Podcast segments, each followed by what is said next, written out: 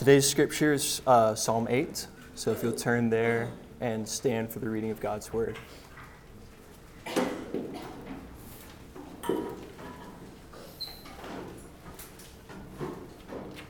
To the choir master, according to the Gittith, a psalm of David.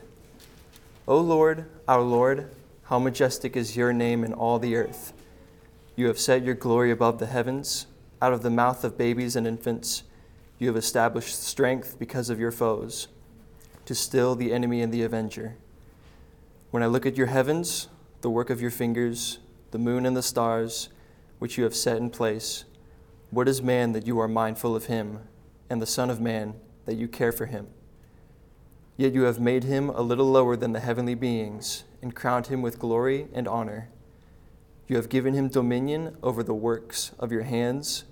You have put all things under his feet all sheep and oxen, and also the beasts of the field, the birds of the heavens, and the fish of the sea, whatever passes along the paths of the seas. O Lord, our Lord, how majestic is your name in all the earth. This is the word of the Lord. Thanks be to God.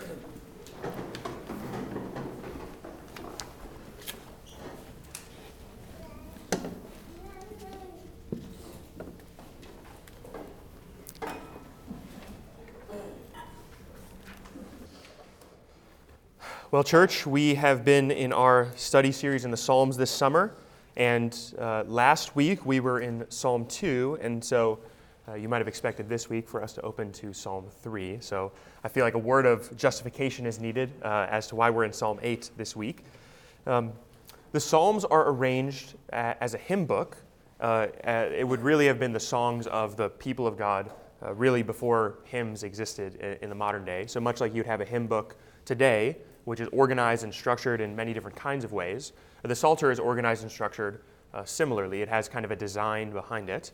And so, what that means is when we went through Psalm 1 and 2, uh, Psalm 3 is, yes, the next psalm, but it's not like a narrative where if you skip from chapter 3 to chapter 8, that you're going to be missing a lot of details, right? Psalm 1 and 2 in the Psalter actually, uh, they operate as kind of the gatekeepers of the Psalter which means that they give us the framework for how, to work, how we're to understand every other psalm, hence why we did those back to back weeks. And then this week, it, we're kind of uh, open season. We can go to whatever psalm we need to now that we have the framework from Psalm 1 and 2 in mind. So, just a quick recap of what that framework is. Remember, Psalm 1 it tells us about these two different ways to life, these two different me uh, paths that are before a man, and, and you must choose. You must choose which way you will go, either to hear the voice of God, to meditate upon His word, and to follow His instructions of righteousness. As Psalm 1 says, this is the tree that is planted beside a stream of living water, which will yield its fruit in season. This is one path, and the other path is to stand in the counsel of the wicked and uh, sit in the seat of scoffers and walk in their paths and see how that turns out. And the psalm, of course, evaluates that as uh, well, you will be like chaff in such a case, blown to and fro by the wind. Psalm 2 then uh, grounds the claims of Psalm 1 about these two paths in the objective sovereignty of Jesus over all things in the universe. He is Lord of all, all things have been put in subjection under his feet, and he is the one to whom we owe praise and allegiance and obedience. And Psalm 2 uh, both comments on the fact that humans are in rebellion, and ultimately that that doesn't really threaten or uh, take away from God's sovereignty in any meaningful sense. And so, with those two gatekeeping principles in mind, we can turn to any other psalm in the rest of the Psalter and recognize it's commenting on life and, and commenting on reality in light of the fact that God puts before us the paths of life, and also that He is the one who orchestrates and oversees and is the refuge of all His people. Such that when we, we come to a psalm like this and we see when it mentions in verse 2 that there are foes that God has, well, Psalm 2 already introduced us to the fact that God has foes, so this is not news for us, and it's already established in the past that that is the case. And similarly, when we read here in these verses that uh, God is the one who we ought to praise, his name is majestic in all the earth, well, that doesn't surprise us because Psalm 1 and Psalm 2 have gone about establishing the fact that he is the one to whom, whom we owe praise. So the rest of the Psalter is just going to comment on what life is like here and now in light of the fact that God is king, and we owe our obedience to him, and that he puts these paths before us to ask us how, we, how should we then live in light of his kingdom. So, what Psalm 8 does is it's going to go in and reflect on humanity, and namely uh, what it means to be a human in a fallen world, and what does that mean for us as we relate to our sovereign king. What the psalmist here writes, David, is that humanity has a peculiar glory, uh, a certain kind of dignity, which is linked to God's creation of mankind. Humanity has a particular glory and dignity that is linked to the fact that God created man. And if you do away with God's creation of man, you also do away with that particular glory and that particular dignity that mankind has. This is why so much of the world around us will begin to make sense when you understand that the worldview of culture and society today, and even of many Christians who have grown up discipled by such ideas and thoughts, struggles to understand why we live in a world where people scorn others, kill others, hate others, and feel no remorse or guilt for doing those kinds of things. Where do we go for our understanding of human beings having dignity and worth? If not to God's Word. And as we unpack this psalm, I will uh, try to show you that, in fact, there is nowhere else to turn besides the very Word of God, because no other explanation can answer the question about man's dignity in the way that Scripture can. So, Psalm 1 starts off uh, in verse 1 of the psalm to the choir master according to the Gittith. Now, you don't want to skip that part because this is, it seems introductory to us, but it's actually, it's part of the original text. It's actually verse 1 in the Hebrew of the psalm. So, verse 2 uh, would be, O Lord, our Lord. But what it's giving us is introductory details about how the psalm is used and, and structured. And in this case, the psalm seems to be a psalm of praise, which is associated with a certain kind of either musical instrument or musical style called the gittith. Now, no one knows exactly what the gittith is, or who plays it, or if it's an instrument, or if it's a kind of music like a folk music or a pop song or something like that. No one knows exactly what style of music it really is, only that the psalm is telling us it's to the choir master, so it's going to be sung for public worship consumption, and it's to be done in this style. Now, the fact that we've lost the style probably causes us to see a little bit more dimly the beauty and the, the rhythm and the poetry of the psalm, but it does not in any way lose the message of what the psalm gets after.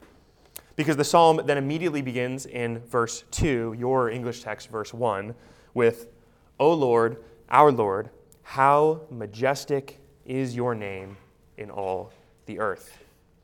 Now, here is what we would say uh, a claim. Uh, a claim of glory, a claim of worship, a claim of reverence, which the psalmist says is owed to God. In this case, David, when he writes, he says that God's name is majestic and glorious and praiseworthy in all of the world. In all the earth, God's name is to be glorified. Now, this is a exclusive kind of claim because not everyone would agree with this kind of claim. And so, actually, if you observe the structure of the psalm, you'll notice the claim is made in verse 1 in your English text, and then in verse 9, that claim is repeated. And in between verse 1 and verse 9, David goes about establishing why he thinks it is the case that we can worship God's name as majestic and glorious. So, introduces it, defends it, and then reasserts it with additional confidence, we would say with additional zeal, now having explored these various reasons for why God's name is majestic and worthy of praise in the world. So it's on this journey that we now turn, and we must first understand uh, David's use uh, or structure of the text as he, as he lays it out. And so the first part of this structure is he, he associates God with the sovereign one. Now, in your, in your English Bible, you'll, you'll see this as, O Lord, our Lord. And those of you who are careful readers of the English text will have observed this that one of the Lords is capitalized, or it's in all caps, and one of them is capitalized with the other letters being lowercase. And when the English translators are, what they're trying to communicate to you is there's two different terms here being used to describe who God is. The first term, the one that is capitalized, L O R D, is the covenant name of God. We would say this is Yahweh. So it is his personal covenantal name. And the second term, our Lord, is the term Adonai, which is the term that refers to the sovereign one. So uh, Psalm 1 would, would read to a Hebrew listener like this uh, Yahweh is sovereign. O Lord, our Lord, or O Yahweh, the sovereign one, how majestic is your name in all the earth. Now, this doesn't strike us uh, who live in a monotheistic culture uh, in, in the Christian West, well, uh, those of us who are Christians have grown up in a monotheistic culture. That doesn't strike us as strange, except for, well, in the Jewish culture, there, there's polytheism all around them.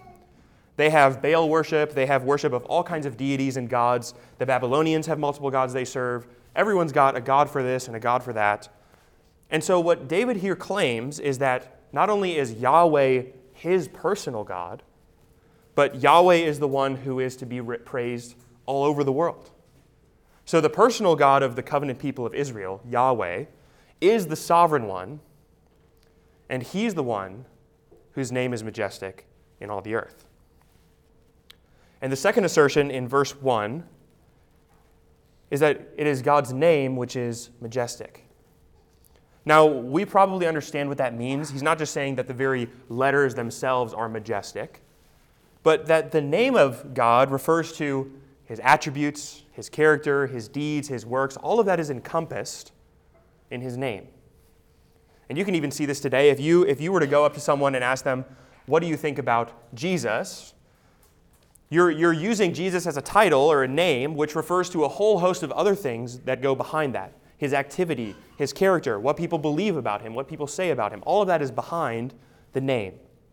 And so when David here says that God's name is majestic, that's probably shorthand for all of his activities, deeds, and actions related to the covenant people of Israel, who he's revealed himself to be, and all that he is. This is all majestic.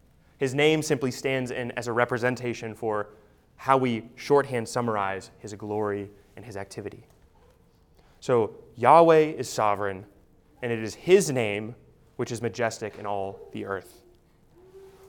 And then he's going to do two things in the psalm, and uh, there's two divisions, one shorter and one longer. The first division is to show that creation is testifying to this glory. That's the closing line of verse 1. And then he's going to show the goodness of God towards humanity in particular, and that's verses 3 through 8. So the closing line of verse 1 you, that is Yahweh, have set your glory above the heavens. So God has designed the world in such a way that it testifies about his glory. Now, those of you who have your New Testament read uh, might immediately connect this to Romans chapter 1, where Paul says that the very creation preaches about the knowledge of God, such that man is without excuse to deny him proper worship. David says it here you have set your glory above the heavens. God's glory is manifest in His creation, it is projected and pronounced and displayed in His creative work. And His creation does indeed testify to His glory. Now, we in the West, in the 21st century, have a huge difficulty actually recognizing creation as the very glory of God. Uh, because we live post what is called the Enlightenment. We live in a time and in a place that is rational, rationalistic and very naturalistic, which means our culture and our world, and even many Christians, have grown up believing that what we see in the natural world is all that there is. And so when we see a tree, we don't see the glory of God in designing a tree. We see, oh, that's a seed that grew in the ground, and there's all these chemical processes which grow a tree and it's photosynthesis, and yeah, I get all that. We don't see it as glorious. But all of that design, the photosynthesis of the tree, the growth of the tree, the ecology of the environment which the tree exists in to even grow to begin with, the very fact that it's one tree among many species of trees, all of that knowledge shouldn't remove the fact that God is glorified in nature, but it actually should enhance the glory that we see in God's creation. In the same way, if I was to go to a car manufacturer or to a Volkswagen dealer, and I was to go to one of their nicer motor vehicles, I could observe it externally from the outside and say, this is a well designed vehicle. And if I had enough knowledge to open up the hood and to look at all the engines and the mechanics and how all of those things function together, that should not remove my awe for the design and the intentional functionality of the car, but rather it should increase my appreciation for the functionality of the one who designed it. In the same way, those of us who study the natural world, the human body, all of the glorious testimonies of God's truth that are in creation, our increased learning and knowledge should amplify, not restrain, the fact that we see God's glory in every cell, in every creature, in every aspect of the natural world. It all attests to God's glorious goodness in creation. And this is by design. God has actually made it so. The earth bears his fingerprints, the heavens bear his fingerprints. And with all of the advanced technology that we have to see even into the cosmos and deep space, it bears witness to the glory of God in his designing of these things. And so God's glory is displayed in creation. But more than that, it's displayed in weakness. And this is what we see in verse 2. Out of the mouths of babies and infants, you have established strength because of your foes, to still the enemy and the avenger. God has chosen, as Paul says in 1 Corinthians 1, what is weak in the world to shame the strong. He has chosen what is foolish in the world to shame the wise and he has done so from the beginning. It is even, as the psalmist says here in verse 2, out of the mouths of babies and infants that God establishes the strength of his might. And that is over and against the foes, his enemies. And, and what's interesting in the psalm, you might have read it and you might not know what it means. The, somehow, what the babies, what comes out of the mouths of babies and infants, quiets the enemies of God and the avenger. It stills their rebellion. So the enemies of God, which we met in Psalm 2, the ones who rebel against the king, they are silenced in Psalm 8, verse 2, by the mouths of babies and infants. Now, what on earth does that mean? Because we might think about that and say, well, babies don't say much. Children don't, you know, they don't argue for the glory of God in creation. They just exist and they speak. And so, what is David getting at here? Well, there's a number of things that David could mean, but one of the things that is probably underlying his thought is the fact that God is pleased to take all of the might and strength of the world and show just how empty and weak it is. I'll give you a couple of examples in Scripture how we see this. Nebuchadnezzar, king of Babylon, has much of the world that is known under his dominion and under his rule. He sets up an image so that the people can bow down and worship the image and thus pay homage to the king. And he's bothered by the fact that three eunuchs from Israel won't also bow down to the statue. And he's so bothered by it, he goes out of his way to make sure they're punished for their refusal to bow down.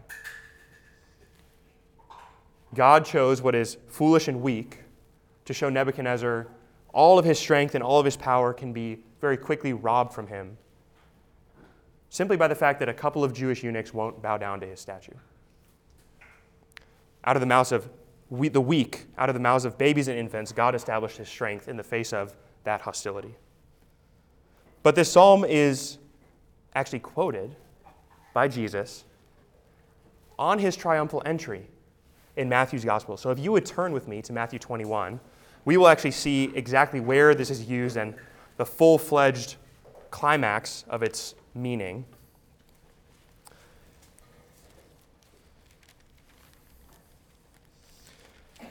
So, to set the scene for you, Matthew chapter 21, we'll be looking starting in verse 14. What's just happened is Jesus has gone through his entry into Jerusalem Everyone has praised him, thinking the king is coming, the king is here to establish power. One of the first things that he does when he enters Jerusalem is he cleanses the temple for those who are buying and selling uh, wrongly on its grounds. And then there are a number of people who come to the temple to be healed by Jesus. And this is where we pick up in verse 14 of Matthew 21. And the blind and the lame came to him in the temple, and he healed them.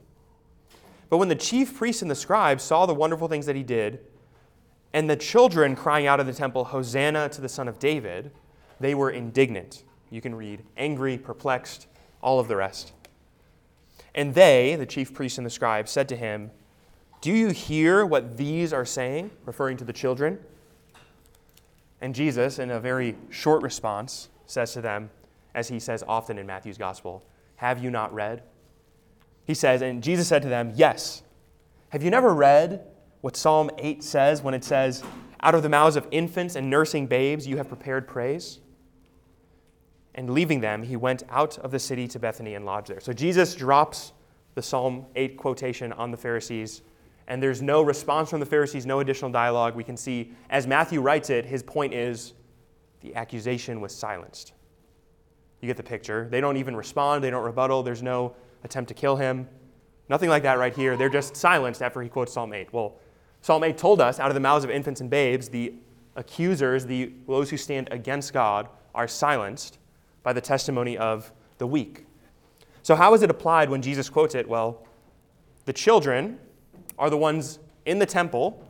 Everyone's watching him do this healing, everyone's watching him do these miracles. Everyone just saw his triumphal entry.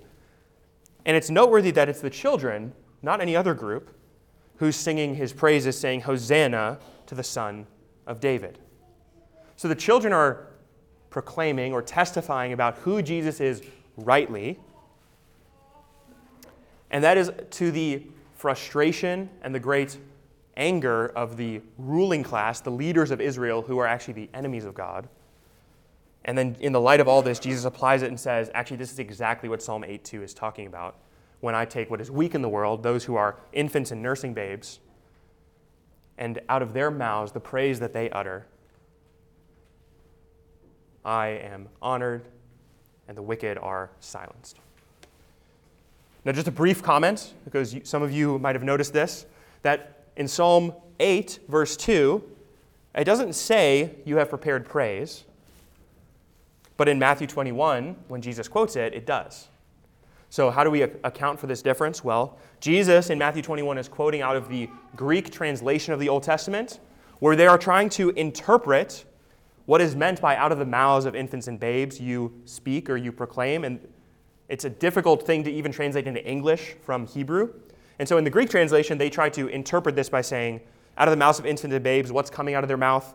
you have prepared praise. So they're trying to conclude the thought of what's coming out of the mouths of infants and babes. And that's certainly in line with the thrust of what Psalm 8:2 is saying because it says, Out of the mouths of infants and babes, you silence those who speak against you. And it is the very praise of these children which silences the accusers. It's the very praise of them which causes the frustration. And so it's a totally in line quotation. Jesus isn't adding anything to the text. He's just quoting out of the translation available in his day to relay the information to the scribes. So, in one sense, Psalm chapter 8, verse 2, that God's glory is seen not only in creation, but also in the weak parts of creation. It just tells us about how God is pleased to work in this world. And ultimately, as Jesus quotes it, it even, de- it even uh, culminates in the very work of him, his son to come and not to come as a king in the first round, but to come as a servant to die on a cross. And in that, the foes and the enemies and all those who are looking for strength to respect it instead are put to shame by the children who can recognize the king in their midst when the chief priests and the scribes and all of their learning cannot recognize the Messiah to whom all the scriptures are to point. So Jesus truly quotes Psalm 8, and we see the beauty of it when it says, Out of the mouths of babes and infants you have established strength against your foes to still the enemy and to still the avenger. Now, this is true today as well when, as Christians, we embrace our frailty and our weakness, and we testify about God's glory anyway. We are in this world, and what this world tells us is in order to be heard, we need to be respected. In order to be respected, we need to have strength and renown and reputation and all these things. And God actually is pleased to use all of the weak things in this world to establish his might and glory. So, as Christians, we should not seek to be scorned by this world. That'll happen naturally.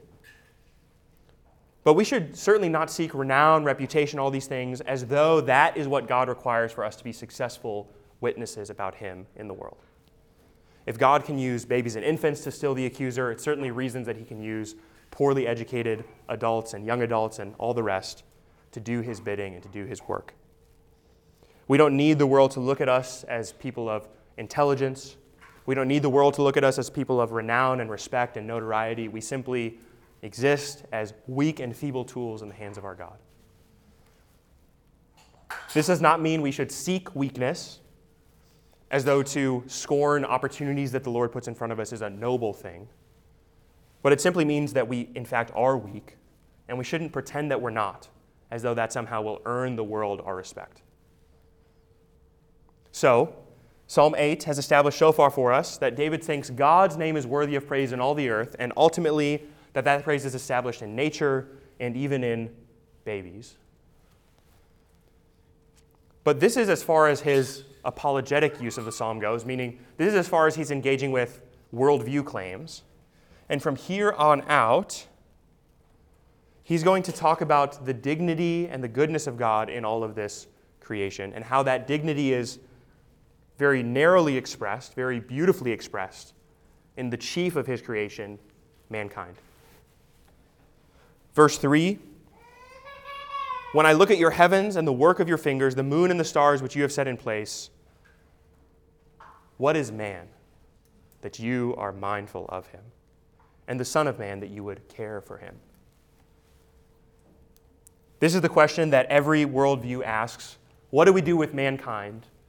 And how do we explain our feelings, our sense of morality, our desire for knowledge and learning and relationships and connection? How do we explain all these things? And so David here asks When I look at all of the glory of the heavens, all of the other things you've created the moon, the stars. We might add to that the list of our own experiences, the beautiful works of the world, the mountains like Mount Everest, the uh, canyons, the deepest parts of the oceans, the planets which we can now see and identify. When we look at all of this world and all of this creation, the question is right to ask who am I in all of this creation? Are you just a meaningless speck of dust on a rock floating through space? That's all that you are and all that you mean. David asked the question What is man that you are mindful of him? And the Son of Man that you would care for him. So, even in David's question asking, there's implicit in this what we would say is the Christian view of how God relates to humanity, namely, that God is mindful of man and that God does care for man. You see, both of those things are true, even as David asked the question, for what reason? And that's very different than how we ask these questions today, as, at least as far as I experienced it when I was in college, uh, studying biology and chemistry and, and physics and all these things. The questions were never asked with a sensitivity towards God is mindful of man. The questions are usually framed look at all the cosmos, look at all the stars, look at all the world, look at all the math and science that testifies to these realities, humans are just in this system as well, part of the system. Maybe a smarter part of the system, but part of the system nonetheless. Nothing distinct, really. Maybe we beat the other great apes to the punch in the evolutionary race. But that's really all we are. We're just the first of the intelligent beings, not there's nothing really special about that. It was really by happenstance and chance that all these things came about. So God isn't mindful of man because there is no God. And the universe doesn't much care for man because, well, man is nothing in the scope of the vast extent of the cosmos. And so, what, what comes of a worldview that starts with human beings are this in this system? Well, you get a couple of options. One of them would be the option I think that is most demonstrated by, well, the, the company PETA, if you're familiar with them. Their worldview is something like sentient life is valuable. And so that means not just humans, but also dogs and fish and cats and, and all the animals. But actually, they're on the same playing field as humans in terms of value so that we should protest when animals are euthanized, or we should, we should get upset when animals are eaten for food at the dinner table over Thanksgiving. We should get upset about all these things because that would be equivalent to doing the same to a human.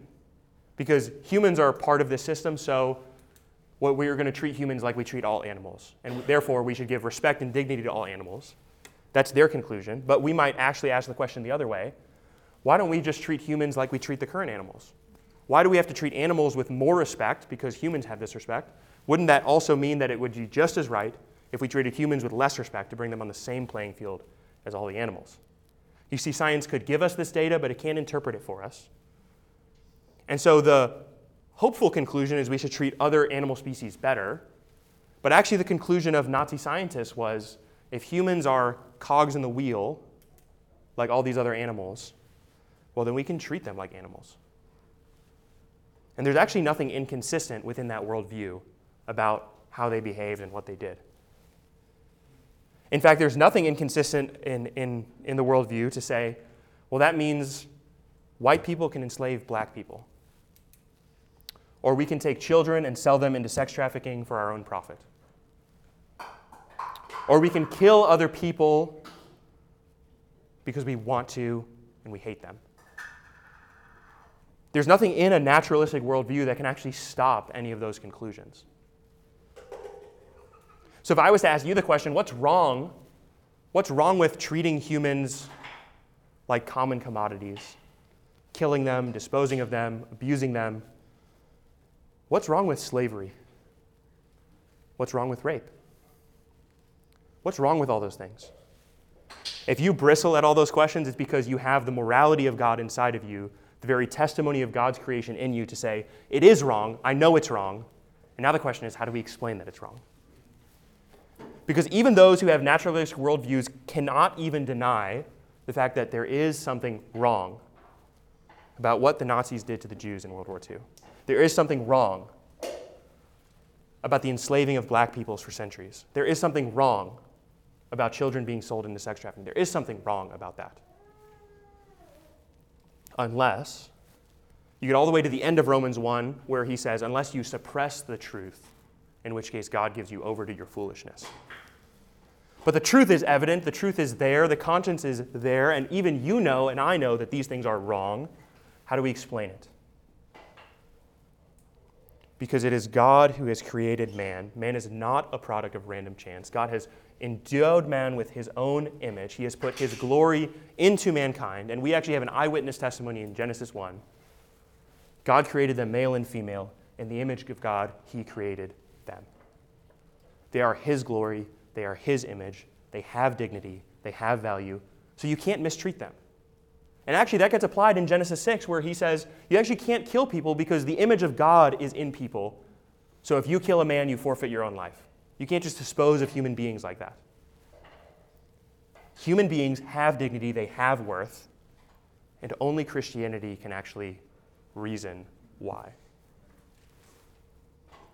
So God is mindful of man, God does care for him, but we might ask the question why, God? Why, why were you pleased to put your glory into mankind?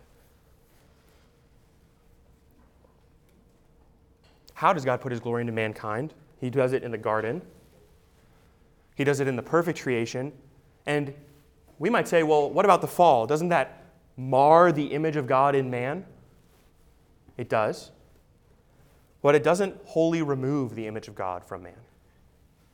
When, when mankind falls in the garden, Adam and Eve sin and they, they fall, it explains the fact that the image is distorted, but it actually doesn't remove the image altogether.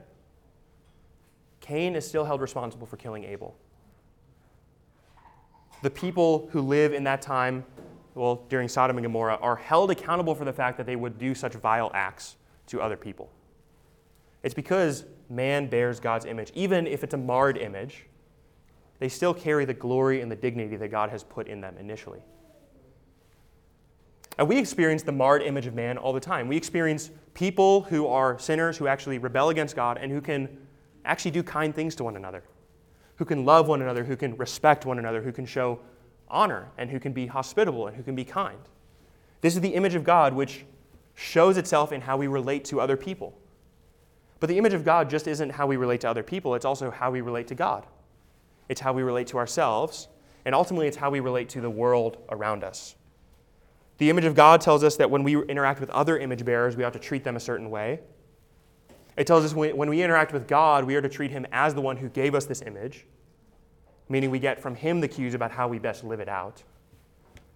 As we relate to ourselves, it means we can't disparage ourselves because God has put his image within us as well. We are image bearers.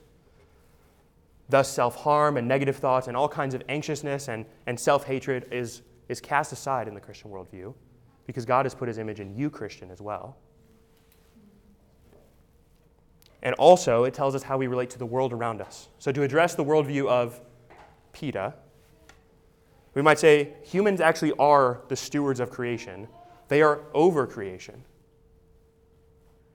If I could skip just briefly to verse 7, as it says, All sheep and oxen and birds and beasts of the field, the birds of heavens and the fish of the sea, whatever passes along the paths of the seas, all of these things are under the dominion and stewardship of mankind. So, what is man that God is mindful of him? Well, man is really nothing without God's being mindful of him. Man is nothing without God caring for him. Mankind is nothing without the image of God being put in him. But that God cares, that God has a tender look upon his creatures, most notably his, his beloved creatures, humanity, we do have value and worth for that reason. And now, here the psalmist comments on verses 5 and 6, saying, What a glorious thing this is. You have made him for a little while lower than the heavenly beings or the angels, some translations might say. And you have crowned him with glory and honor. So, even though mankind is lower than the angels, lower than the heavenly beings, only for a little while, only on this side of eternity is that true. And even in that lowering of mankind in that way, they are still crowned with glory and with honor. They are crowned with the imago Dei, the image of God in them. And you have given to man the dominion over the works of your hands. You have put all things under his feet. Mankind is the rightful steward of creation at large, which explains the commission God gives to Adam in the garden and it repeats it here in Psalm 8, re- reflecting the fact that this is a mandate actually given to all image bearers of God to subdue the earth, to be fruitful and multiply, to fill it. That's actually not done away with in the garden or in the fall. It's actually repeated here in Psalm 8 and even into the Great Commission Go therefore, making disciples of all nations.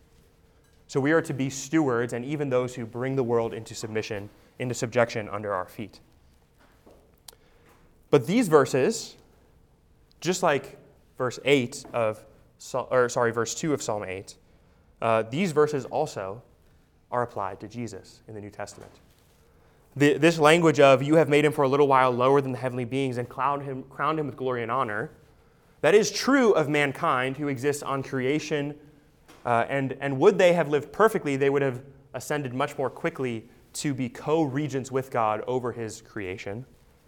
But in the fall, we, we delay that process quite a bit.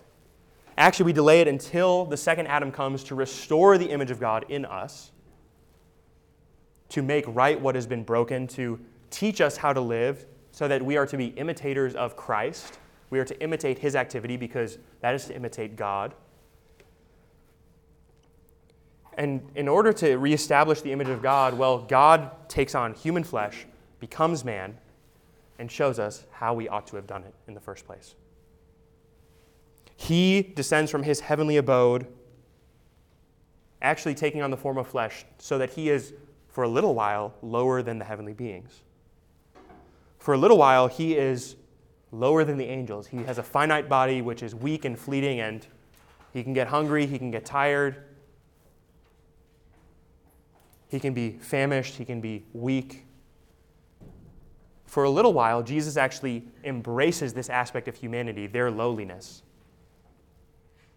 But this lowliness, what we say is Christ's humiliation, does not mean that we are dishonored. It's actually the path to honor, it's the path to his glorification. So let's look briefly, if you would, with me at Hebrews chapter 2, uh, where we see these verses quoted, where the author of Hebrews begins to establish the glory of God in man, and ultimately the one man, Christ Jesus.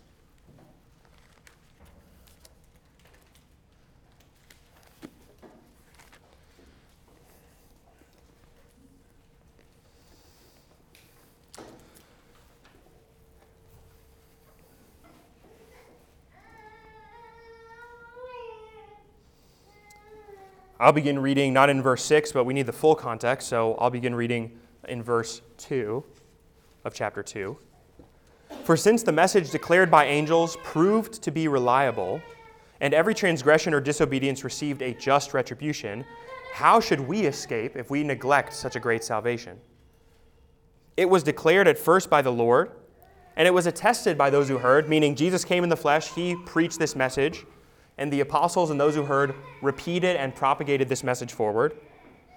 Verse 4 God also bore witness by signs and wonders and by various miracles and by the gifts of the Holy Spirit, which were distributed according to his will. So he attests to Jesus' witness, he attests to Jesus' truth by the accompanying signs and works and miracles which the apostles and Jesus does. And then he tells us why this message was so keenly declared to mankind in this way by both angels, by the Lord himself, by his apostles, and by the Holy Spirit's accompanying truth. For it was not to angels that God subjected the world to come, of which we are speaking, but it has been testified somewhere, that somewhere is Psalm 8. What is man that you are mindful of him, or the Son of Man that you care for him? You have made him for a little while lower than the angels, you have crowned him with glory and honor, putting everything in subjection under his feet. Now, in putting everything in subjection under him, he left nothing outside of his control. And at present, we do not yet see everything in subjection to him, but we see him for who for a little while was made lower than the angels, namely Jesus, crowned with glory and honor because of the suffering and death, so that by the grace of God he might taste death for everyone. Now, I'm tempted to read the rest of this chapter in Hebrews 2, but I won't. In Hebrews 2, the argument is while mankind is to bear this image well, to be the one who is crowned with glory and honor, Jesus, the perfect man, lives this out perfectly. He's the one who is crowned perfectly with glory and honor, not through his kingly rule and reign, but actually through his suffering and through his death. It is in this way that he is crowned with glory and honor. And why does he have to bear this image of man perfectly? So that by the grace of God he might taste death for everyone. His perfect image bearing means that that perfect image can dwell upon you and I. So that when we speak about the righteousness of Christ, we don't just speak about his moral activity, but we speak about the totality of the image that he bore as being a stand in for the weak image that we bear. And as Christians who have a new spirit within us, we are called to imitate this glorious image that Christ bears on our behalf. Because he has earned it, he has modeled it, and he has done it. And this psalm is quoted here in Hebrews 2. And actually, in Hebrews 2, he's going to go on to explain the second half of it. But in 1 Corinthians 15, Paul also quotes this psalm when he speaks about the new creation and the resurrection. So if you'll turn to 1 Corinthians 15, that'll be the last place we turn. And you'll see where these verses are going and concluding.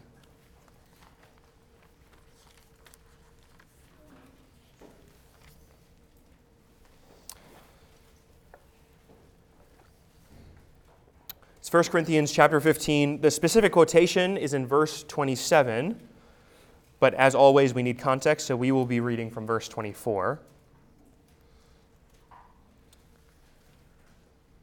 Then comes the end when he delivers the kingdom of God to the Father after destroying every rule and every authority and power. For he must reign until he has put all his enemies under his feet. Now, where might Paul get the idea that Jesus has to put all his enemies under his feet? Verse 26 the last enemy to be destroyed is death. So Jesus is going to put death itself under his feet. Where's Paul getting these ideas from? Verse 27 For God has put all things in subjection under his feet. But when it says all things are put in subjection, it is plain that he is, ex- he is expected who put all things in subjection under him. When all things are subjected to him, then the Son himself will also be subjected to him who puts all things in subjection under him, so that God may be all in all. So Jesus is the perfect image bearer, the perfect man. He is to be the one who puts all things in subjection under his feet. The last thing to go is death. So this is a future reality that we're talking about here. But his subjection, his dominion of all things, is being worked out ever since his ascension. And ultimately, at that last hour, when he puts death itself in subjection under his feet, he takes all of those things, as we see in the, scene in Daniel 7, he takes them to the throne so that God is the one who is really the one who all these things are in subject to. And so then Paul concludes that God may be all in all. So the dominion of Jesus over all things is actually an extension of the dominion of God over all things, which is what mankind was supposed to be the whole time. For Adam to rule in the garden was not for Adam to rule in place of God, but it was Adam to rule as an extension of God's rule. Such that when Jesus rules as a man, it is an extension of God's rules as deity. Now, obviously, Christ is both divine and human. We have both of those aspects at play. But this is also true of humans as well. That is our uh, culmination in glory that we will actually be stewards and kings and queens over the earth. We will be the ones who reign and rule, not as our own kings, but as those who are the extension of the one true king. So, what Psalm 8 is doing is it's telling us, it's giving us a snapshot of the glory of man, but not just a snapshot of what we could be or what we are now, but ultimately what we will be. When we subdue the world today, we get a, a, dim taste of what it is to be in that position one day.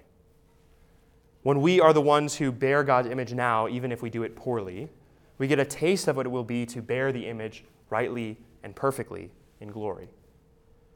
When it says that He has put all things under His feet, that is actually the, the culmination of human history that we would actually be the ones who rule and reign as the extension of God Himself in this world so that all things in the sea, all things under the sea, all things in the created universe will be subject to mankind as an extension of God's creative genius.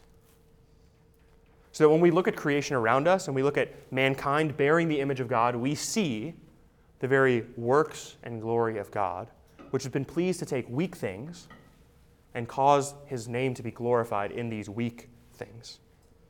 So then David, I think, rightly concludes here in verse 9 of Psalm 8 O Lord, our Lord, how majestic is your name in all the earth. It is through these words that he has both stated his case, proved his case, and concluded his case. And since this is a song, it is the very case that we will be singing as we conclude our time together in worship uh, with actually these words verbatim being spoken in the songs we are about to sing. So, with that, let me close this in prayer and we will get into communion. Our Father and God, we thank you for your word to us, how it strengthens us and encourages us and inspires dignity within us. Lord, we confess that you are the one who establishes all things. You are the foundation of our morality, you are the foundation of our strength. You are the foundation of our dignity. And Lord, we marvel at the glory that you have put on display in us. Not that we are high and lofty, but that you care for us so that your unique creative glory is put on display. Lord, we pray that we would rightly love others who bear your image, that we would rightly treat our own bodies well, which also bears the image. And we would aspire to rightly see the world and the created universe as it is, as your handiwork, as your design, as your creative goodness. We thank you for all these truths which have just been read and to which we now assent our minds in praise. We thank you and we praise you. Amen.